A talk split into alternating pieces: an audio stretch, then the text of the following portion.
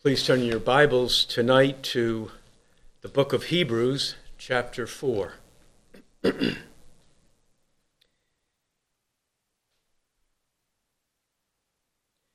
Hebrews chapter 4, and I'll read verses 14 through 16. Since then we have a great high priest who has passed through the heavens Jesus, the Son of God, let us hold fast our confession. For we do not have a high priest who cannot sympathize with our weaknesses, but one who has been tempted in all things as we are, yet without sin. Let us therefore draw near with confidence to the throne of grace, that we may receive great, may receive mercy and find grace to help in time of need. We continue our study tonight in the heart of Jesus as he has now been exalted into heaven, his heart for us, his disciples, who are still here below in this world of sin and so much trouble. And here in these verses, we have a most astonishing revelation of the heart of Christ to us a more astonishing revelation than anywhere else, it seems, in the Scripture. In verse 14, we have the supremacy of Christ. But then in verse 15, we have the sympathy of Christ, our great high priest, even after he has passed through the heavens and is at the right hand of God. He is one who has great sympathy for us. Jesus was the name given to him as a man in verse 14. And if we look over to chapter 5 and verse 1, we read, For every high priest taken from among men is appointed on behalf of men in things pertaining to God, in order to offer both gifts and sacrifices for sin. So every high priest, he had to be one who was taken from among men if he was to represent them. And so it was with Jesus. He had to be a man to represent us as our high priest in the presence of God in heaven. He is Jesus in verse, verse 14. He is Jesus, his human name. He is the Son of God, his divine title from eternity. And so he is both God and man. He is man who represents us and man who could offer himself a sacrifice for us on the cross, and He is God to give infinite value to everything that He has done. And the Apostle tells us in verse 14 that He belongs to us. We have a great high priest who has now passed into heaven, Jesus, the Son of God. And after the writer has spoken of Jesus in verse 14 as so exalted a high priest, as one who has passed through the heavens into the throne of God, the question immediately arises how can one who is so high and exalted have any concern for us? We who are so weak and frail, and who live in under so many temptations and in such a sinning condition here below. He seems so remote and so distant from us. Far above the realities of our human existence, is it even possible for him to have any compassion, any kindness, or any consideration for us? And the writer to the book of Hebrews immediately answers that question in verse 15, where he says, For we do not have a high priest who cannot sympathize with our weaknesses but one who has been tempted in all things as we are, yet without sin.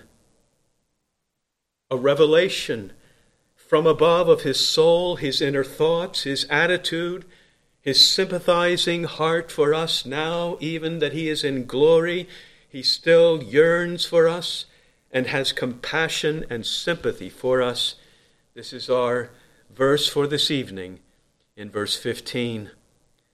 The purpose of the writer here is to encourage us as believers against all of our discouragements and all of our trials, all of our sufferings, disappointments, all of our temptations and failures that we experience in this present world. There are two commands in these verses. The first is in verse 14, at the end of the verse, that we are to hold fast our confession. The second command is in verse 16, where we are to draw near to our great high priest in heaven at the throne of grace to receive mercy and find grace to help in time of need. How are we to hold fast our confession? By drawing near to the throne of grace to receive mercy and grace to help in time of need. But if we are to trust in Jesus as our great high priest, and if we are to be willing to go to him for all of our needs, then two things we must see in him. We must see his love and kindness for us, and we must also see his greatness and power that he has. The writer has already shown the greatness and the power of Jesus in verse 14, where he is the Son of God who has passed through the heavens. And now in verse 15, he shows us the love and the kindness which he has for us in his sympathy. He begins verse 14 with a double negative. He says, For we do not have one who cannot. We do not have one who cannot. The double negative is used to strongly affirm the positive, meaning we most certainly do have a high priest who can sympathize with our weaknesses. He is one who has the ability and he has the capacity. He is fully able to sympathize with us. We are his great interest. We are his concern as he is on his throne of glory above, so that whatever trial or temptation may come upon us, whatever sin that we may fall into, he looks down from heaven with the most intense concern, with great compassion and care for us. There is no affliction that can ever come upon us which he does not know. There is no sorrow that we will ever encounter that He does not have great care and sympathy for us. We have a great high priest who has passed through the heavens to the throne of God, and there he always sympathizes with us in our weaknesses. It can never be that we will pass through troubles in this life or any affliction here below that he remains aloof from or detached from us. It can never be that he would have no interest in us, no concern for us in our struggles. We are the center of his interest and the focus of all of his great concerns. To sympathize means to have pity and compassion on another in their time of trouble. To sympathize means to be affected with the sense of another's need. It means to be touched with the feeling, touched inwardly with the feeling of distress for another. This is the way some of the English Bibles translate it to be touched with the feeling of our infirmities. Sympathy is based upon a relationship between people, so that whatever affects one affects the other. When one falls into some trouble or sorrow, the other understands and enters in to his feelings with him. Sympathy is mutual understanding. It is the sharing of distress and sorrows and the griefs and troubles of life. We can use the word commiserate, which is really a synonym and means the same thing to feel sorrow or pity for another who is in a wretched and miserable condition. We could also speak of empathy, which means that the relationship is so intimate between two people that whatever one goes through, the other immediately feels and comprehends it all. So we have these three words sympathy and commiserate and empathy and whatever differences they may be between them. All of these things are included in this one word sympathy in regard to our Lord Jesus Christ. He is a high priest who has this great sympathy for us. Sympathy is based on relationship between people. The degree of sympathy is based on the depth of relationship. We may hear of someone that we have never met, very far away, who has gone through a tragedy, experienced some great loss, and we may have sympathy for them because we share humanity with them. We have a relationship with them in that way. But our, our sympathy for them is shallow and passing at best. But the closer the relationship, the deeper the sympathy one feels for the suffering of another. The greater the love, the greater the sympathy. And the deepest love must produce the deepest possible sympathy. And this is what the writer is telling us here that we have this relationship of the deepest possible love from the heart of Christ to us as our great high priest. And out of this flows the deepest possible sympathy for us. Jesus' relationship with us here is based on three things incarnation, suffering, and death. We see these back in chapter 2. If we turn back there for a moment, chapter 2 and verse 16 and 17. In verse 16, he says, For assuredly he does not give help to angels, but he gives help to the descendant of Abraham. Therefore he had to be made like his brethren in all things, that he might become a merciful and faithful high priest in things pertaining to God, to make propitiation for the sins of the people. So here we see his incarnation in verse 17 at the end of verse in verse 16 he says that he does not give help to angels. Angels do not need such help. The angels are in heaven, but he gives help to the descendants of Abraham, to us who are here below, who are of the faith. We are in this world and we are the ones who need his divine help. How could God ever know how to help men and women who are here upon the earth, the only true answer is by a true incarnation in verse 17. Therefore, he had to be made like his brethren in all things. In all things, meaning in every part of our humanity, not just in likeness to our physical bodies, but in all things, including our souls as well, so that he could know inwardly as a man the distresses, the hardships, the troubles that we experience in our human condition in this world of sin. In the incarnation, the Son of God made a complete identification with us as men. He became like us in all things pertaining to our humanity. And then he says that he might become a high priest.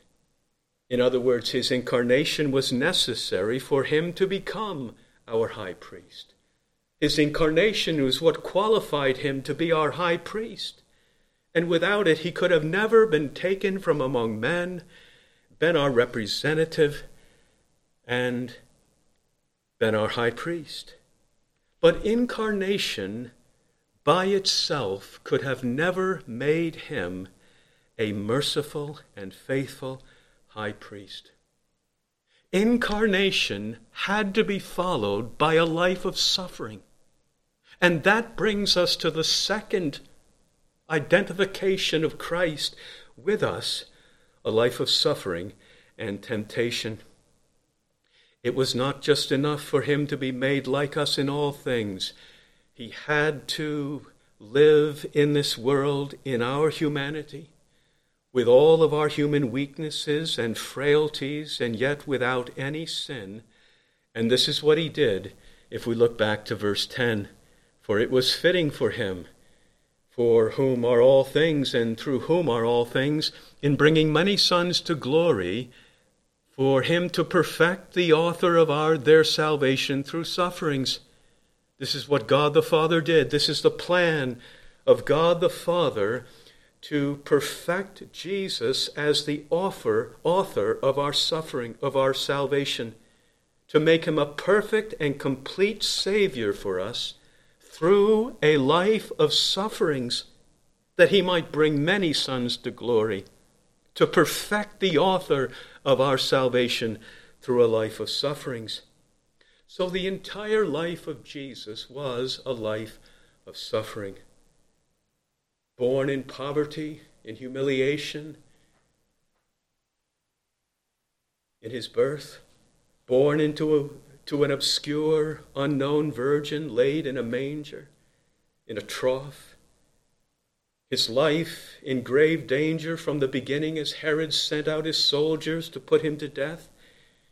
His entire life, his entire ministry was of continual hardship, weary days of labor, tempted by the devil, long nights of prayer continual conflicts with his enemies, disappointment with his disciples, sorrows from the sins of this world, as Isaiah said, that he was despised and he was forsaken of men, a man of sorrows and acquainted with grief.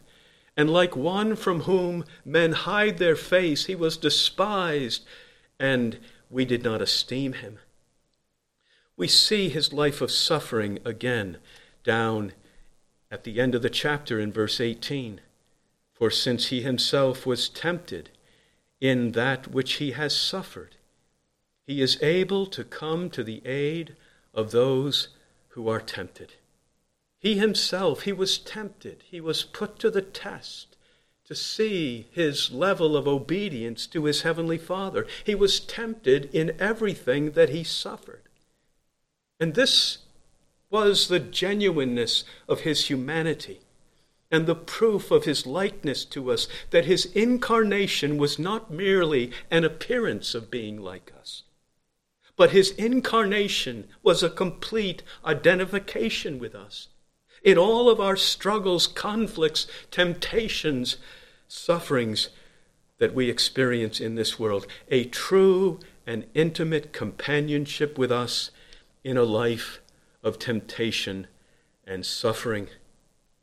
And we see at the end of verse 18 that the effect of his life and suffering is present and permanent with him forever because he is able, and he begins now to point us to verse 15 in chapter 4 that we are looking at tonight.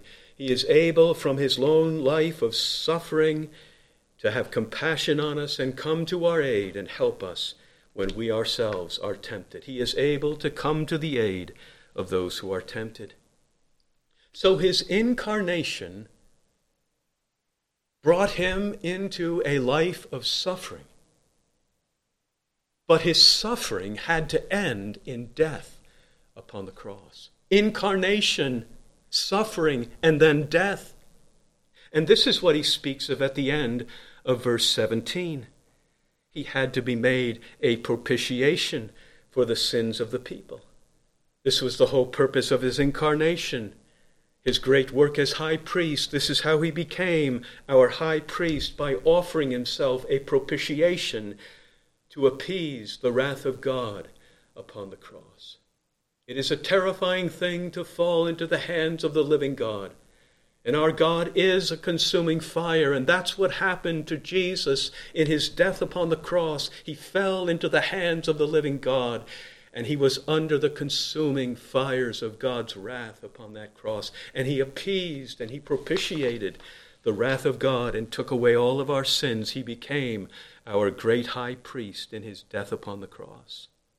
So, in these three things, Jesus has come into this world and by these three things, now he is able to sympathize with us in all of our temptations, in all of our struggles and trials in this life, incarnation and suffering and death. And that's what we find as we look back to chapter 4 and verse 15. that we do not have a high priest who cannot sympathize with us in our weaknesses, but one who has been tempted in all things as we are, yet without sin. Before the incarnation, as God, He knew our temptations and our sufferings, but He knew them only at a distance. He knew them by divine omniscience. He knew them only from above. But by the incarnation, He came to know our temptations, and He came to know all our sufferings by His own human experience. In all of our human weakness, yet without any sin, He came to know our temptations and our sufferings here below.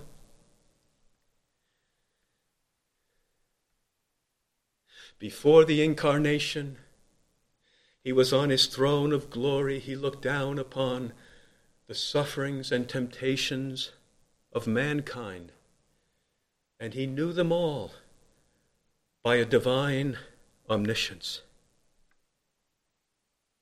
But it is as if he said, This knowledge of divine omniscience, it is not sufficient. It is not enough for me to become a merciful and faithful high priest.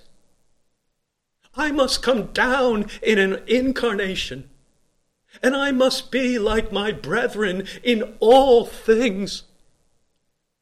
And I must live through a life of suffering and temptation. And then I must go to the cross and take all their sins upon them and free them from the penalty of all their sins that are against them. His knowledge of omniscience had to be replaced by his knowledge of human experience. We may say it this way before the coming of Christ, he knew our sufferings from the outside but by the incarnation and his life on earth, now he knows our sufferings from the inside. And so that's why the apostle tells us here, the writer tells us, we do not have a high priest. We do not have a high priest who cannot sympathize with our weakness. Weaknesses, but one who has been tempted in all things as we are, yet without sin.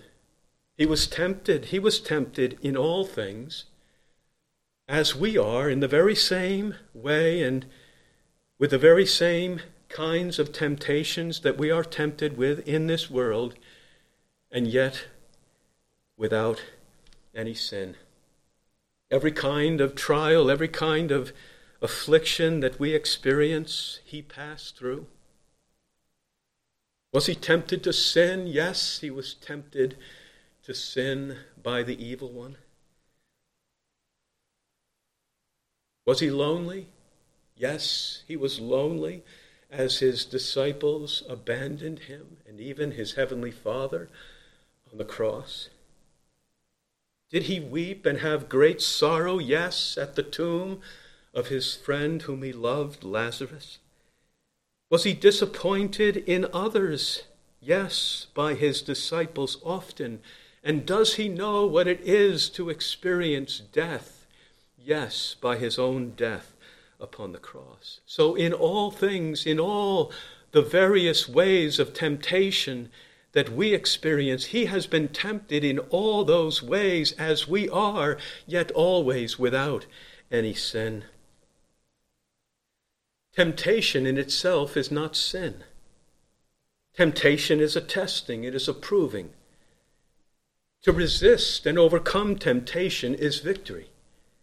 But to yield and to capitulate under the pressure of temptation, that is sin.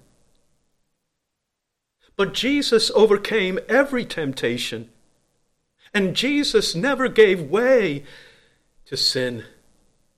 In every assault against him, in every attack of the evil one, in every allurement of this world, under every pressure that sin could put upon him, he never sinned.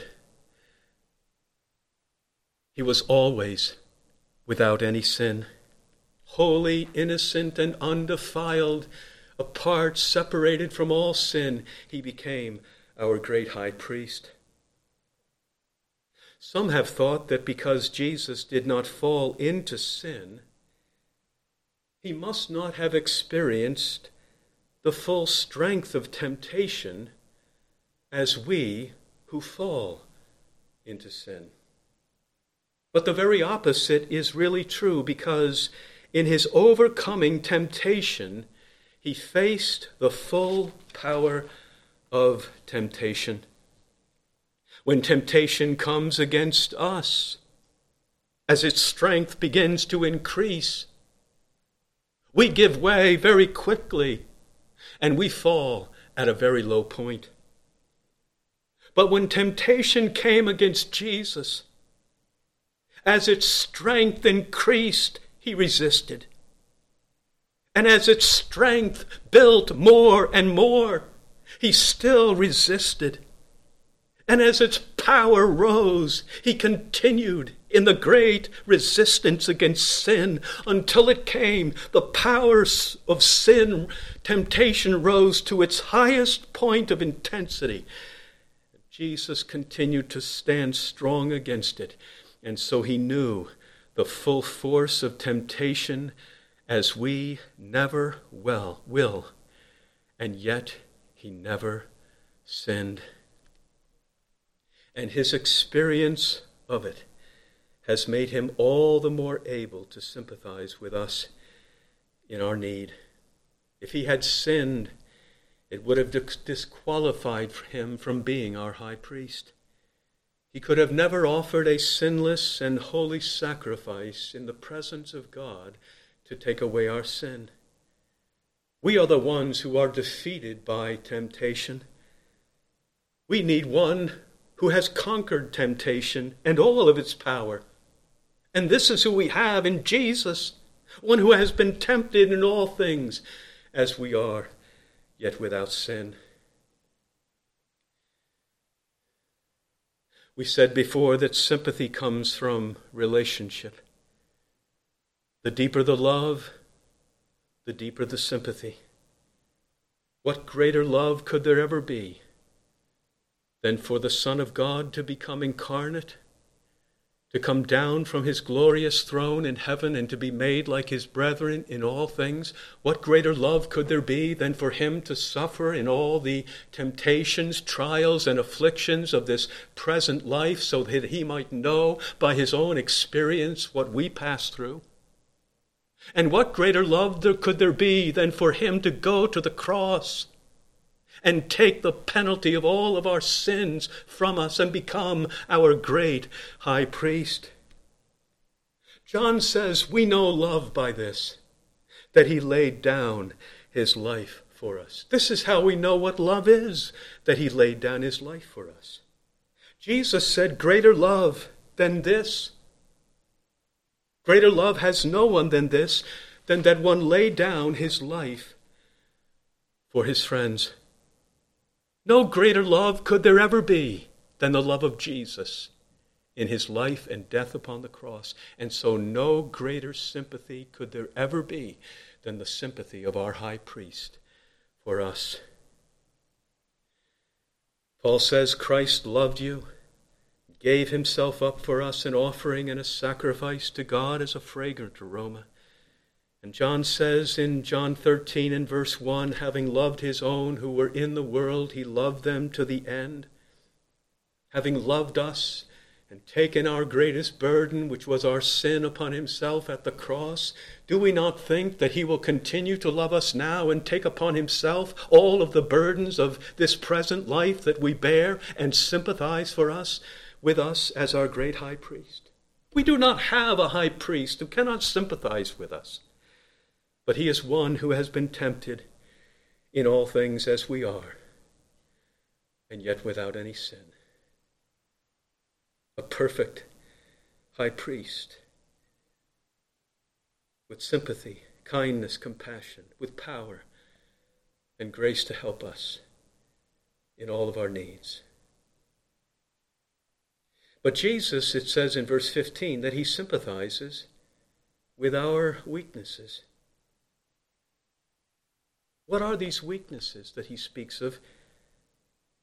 And what are included under these weaknesses? Sometimes they are called infirmities. He was touched with the feeling of our infirmities, our weaknesses. It is a very broad word, this word weakness in the Bible, and we can break it into two large categories here. The first is all of the afflictions, the trials, the troubles, persecutions that come upon us in this life.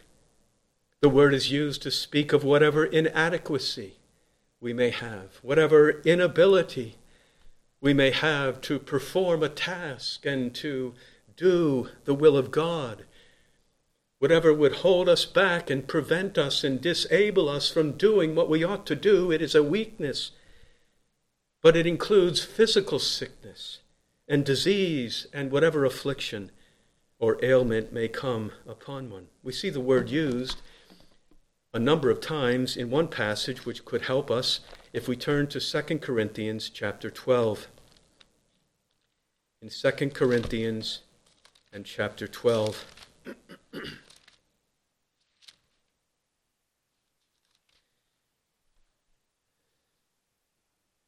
Paul received revelations of Christ, and then we read in verse 7 of what happened afterwards. And he says in chapter 12, verse 7, he says, And because of the surpassing greatness of the revelations, for this reason, to keep me from exalting myself, there was given to me a thorn in the flesh, a messenger of Satan to buffet me, to keep me from exalting myself. So Paul received this thorn in the flesh it was a physical affliction which brought him under trial, and it exposed his weaknesses and his inadequacies. We read in verses 8 and the beginning of verse 9, he says, Concerning this I entreated the Lord three times that it might depart from me. And he has said to me, My grace is sufficient for you, for power, my power is perfected in weakness. There's our word, weakness.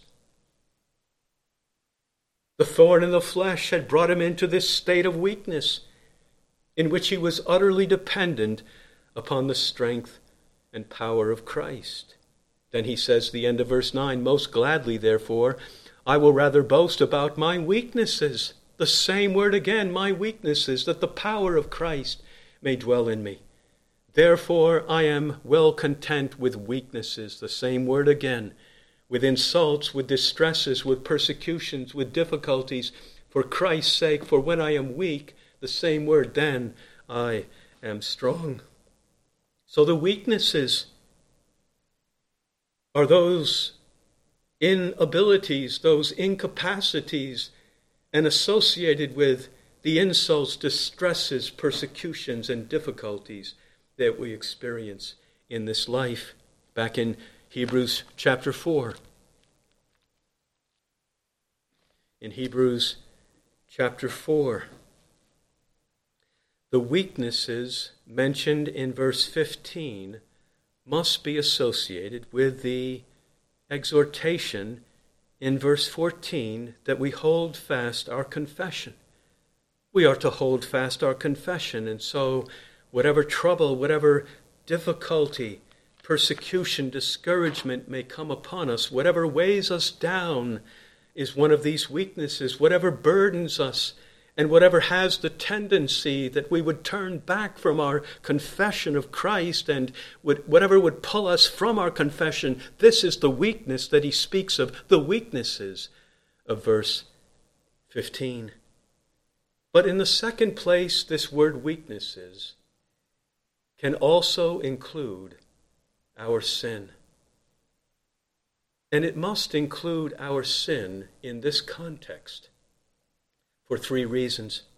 First, from the encouragement given by the example of Christ himself at the end of verse 15, that he was one who was tempted in all things as we are, yet without sin.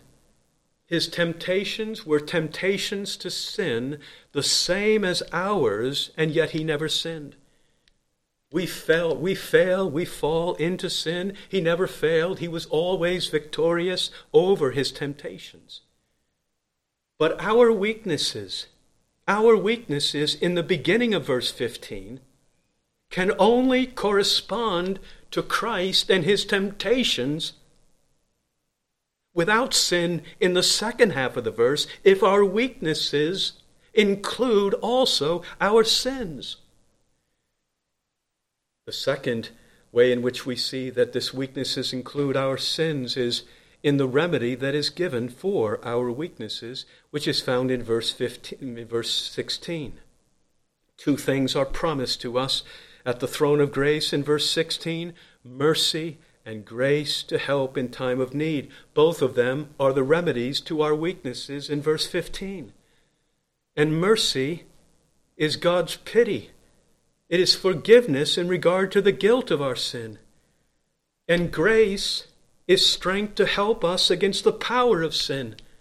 So the remedies of verse 16 show us that the weaknesses in verse 15 must include our sin. And then, third, from the Old Testament priest mentioned in chapter 5 and verses 2 and 3, where we read of the high priest that he can deal gently. Verse 2 he can deal gently with the ignorant and misguided, and those who fall into sin, since he himself is also beset with weakness. And because he is obligated, because of it, he is obligated to offer sacrifices for sin as for the people, so also for himself. So the priests of the Old Covenant, they were only types of Christ who was to come, and yet one of their qualifications was that they were they had to be able to have pity and deal gently with those who were ignorant and misguided and led into sin. And if the types of Christ had to have sympathy in regard to sins committed, then how much more Christ himself, who is the fulfillment and the antitype?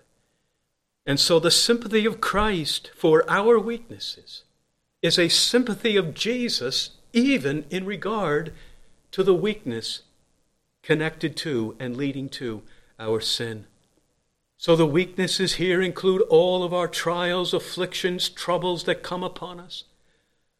The weaknesses here are all the distresses, the sorrows, the troubles, disappointments, fears of our souls whatever discourages us along the way, whatever weighs us down and burdens us, including our sin, which discourages us most of all.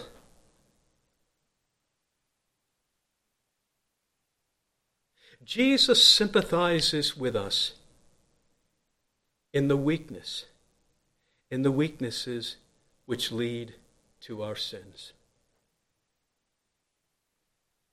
Which includes our sins. But Jesus sympathizing with the weaknesses that include our sin does not mean in any way that he thinks lightly of sin. For in this very same letter, we find the writer giving strong warnings against sin. Hebrews chapter 3 and verse 13, he says, Take care, brethren, lest any one of you be hardened by the deceitfulness of sin. Chapter 12 and verse 14, he says, Pursue holiness, without which no one will see the Lord. So when we speak of sin as part of our weaknesses with, with which he sympathizes with us. These warnings are in the background, and we assume that all of those whom he speaks of here, that he sympathizes with our weaknesses, all of them are those who are fully engaged in the spiritual conflict of the war that they are in against sin. And yet we know our weaknesses, and we know how faltering, how weak, how helpless even we are in the face of the conflict in ourselves. Jesus said, Apart from me, you can do nothing. That's weakness. Paul said to the Corinthians, 2 Corinthians 3 and verse 5, he said, We have no sufficiency. We have no sufficiency in ourselves. to consider anything as coming from ourselves. That's weakness. Paul said to the Romans, chapter 7, I know, I know that nothing good dwells in me that is in my flesh. That's weakness. We notice the word here is in the plural. Weaknesses, it could have been in the singular with our weakness. It's in the plural. We are men and women with many, various, manifold, different kinds of weakness. Even at our best moments, we are weak. Our obedience is weak, wavering how easily we fall from it. We have weaknesses, and we need help in everything that we do in the Christian life. We have weakness in our marriages. We have weakness in our parenting, weakness in our relationships with others, weakness in our minds and attitudes. We have weakness in our love to God and weakness in our love to one another. We are weak in all the fruit of the Holy Spirit. How quickly we grumble and complain when our wills are crossed. And it is often a grumbling and complaining against the providence of God. How weak and how quickly we fall into fear and anxiety when any trouble comes upon us. And whatever trust we thought we had in God, how easily it evaporates from our hearts under great distress. We are weak when we face our trials. We are weak under the disciplining hand of the Lord in Hebrews chapter 12, where the writer says that we either despise his discipline or we faint and lose heart under it. How easily we become bitter when our trials endure for any length of time.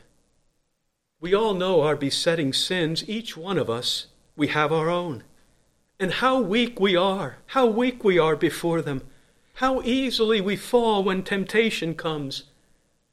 How weak we are in perseverance. Weak in our faithfulness to Christ, weak in our witness of the, to the world.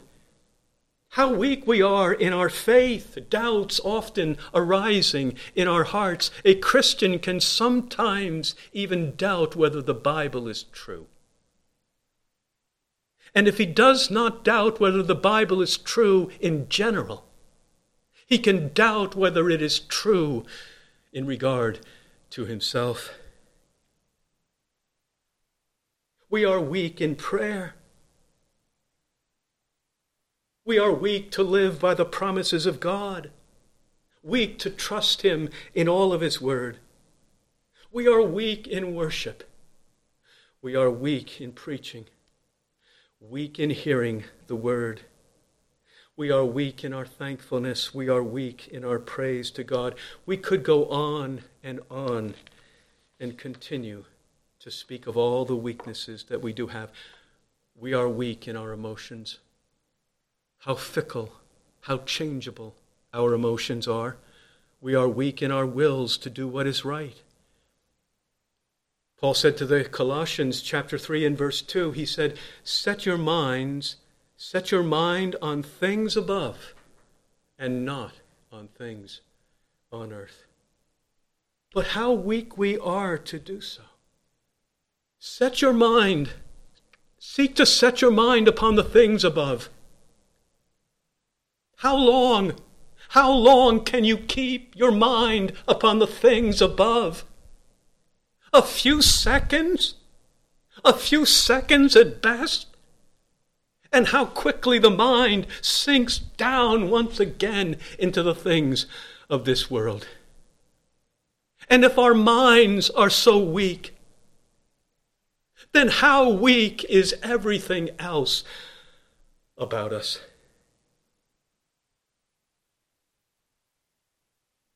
Are we strong in anything in the Christian life? Is there a single duty of the gospel that you can think of tonight, that you can say, I am strong in that duty of the Christian life. Sin has so ruined us that we are the epitome of weakness in the things of God, and even under grace, we are still covered with our weaknesses and our weaknesses are associated with our sins, and our weaknesses result in so many sins and in so many transgressions of the word, which is the sense of the word in this context.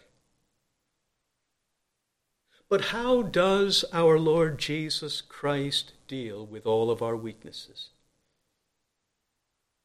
Does he scold us and rebuke us? Does he look down from heaven with a stern frown of disapproval? Does he quickly become angry and scorn us? Does he enter into judgment with us? Does he reward us as our sins deserve? No. No, says the apostle, this is what he does. He sympathizes with us. He feels compassion. He enters into our struggle and he feels our infirmities himself in heaven at the right hand of God. It is true, he is very exalted. He has passed through the heavens. We might think, well, perhaps he has nothing to do with us who are so weak especially in so many temptations and sins. We might say, well, perhaps he is so great upon his throne above that he no longer wishes to have any dealings with us. He has ascended. He has ascended into heaven. Perhaps he has left behind the frailties of our human nature. And now his humanity is so glorified that he can have no pity upon us. But no, no, says the writer.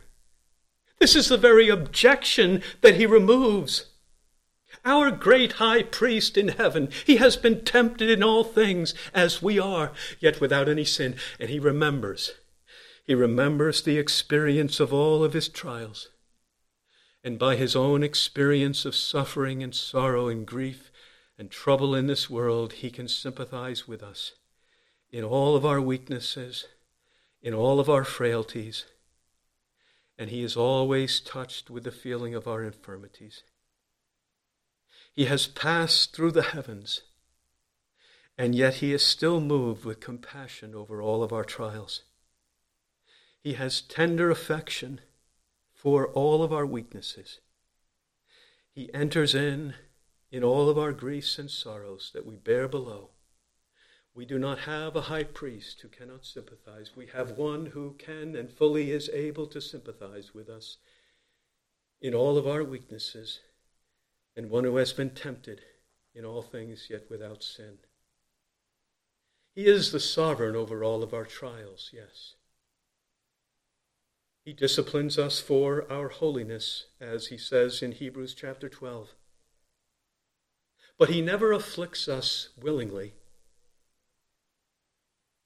and He never disciplines us beyond measure, but only for what is needful and for our good. And in every trial which must come, He always sympathizes with us and is ready to give us grace to help in time of need. And it is this sympathy and compassion that He feels toward us it is the sympathizing high priest that should draw us near to him in verse 16. It is because he is so sympathizing with us in all of our weaknesses, and it is because he has passed through all of these trials himself in his own life. It is that view of him that should cause us to draw near to him in all of our troubles and cast all of our cares upon him in verse 16 we may have confidence in him because he knows all things. He is Jesus who has suffered, he is the Son of God who has power. He is able to give us mercy and grace to help in every time of need. A father would never turn his child away who comes to him in weakness. Jesus will never turn us away when we come to Him with our weaknesses. Do we struggle with sins? Are there sins in our lives that we have not overcome? Let us go to the throne of grace and receive mercy, fresh mercy and grace and power to help in every time of need. Verse 16 is our only hope in our weaknesses. In these verses, we have only two things. We have only two things in, this, in these verses. We have weaknesses, and we have a great high priest, Jesus, the Son of God.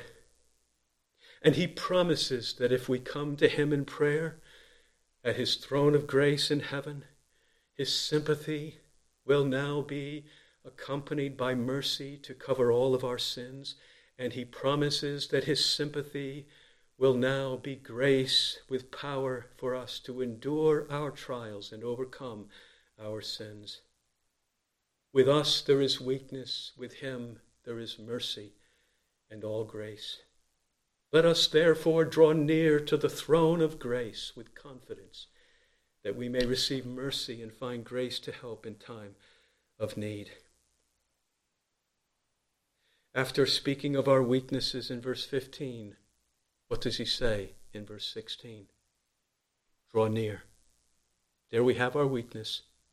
And then he says, Draw near to the throne of grace, that you may receive mercy and find grace to help in time of need. Verse 16 has everything to do with the Lord's Supper, which we are about to celebrate. Because just as we are invited to the throne of grace in heaven, so we are also invited to the Lord's Supper. When we come to the throne of grace in heaven, we do not look to ourselves or anything from ourselves. We must come looking in faith to Jesus and to Him alone and everything that He has for us. And so we come to the Lord's Supper in the same way. We are not here looking to ourselves, we are looking to Jesus and to His blood upon the cross, which can cleanse us of all of our sins. When the apostle tells us in 1 Corinthians 11, verse 28, when he says, but let a man examine himself. So let him eat of the bread and drink of the cup. He does not mean that we are to examine ourselves and to make sure that we have all strength within us. He does not mean that we are to examine ourselves and make sure that we are drawing near to some state of sinless perfection. He means examine yourselves and make sure that you are dealing with the Lord's Supper with a proper reverence in the manner, in the way in which you are partaking of it. And he means examine yourself in regard to your weakness and to your utter dependence and look to Jesus alone in faith. The Lord's Supper is like the throne of grace itself.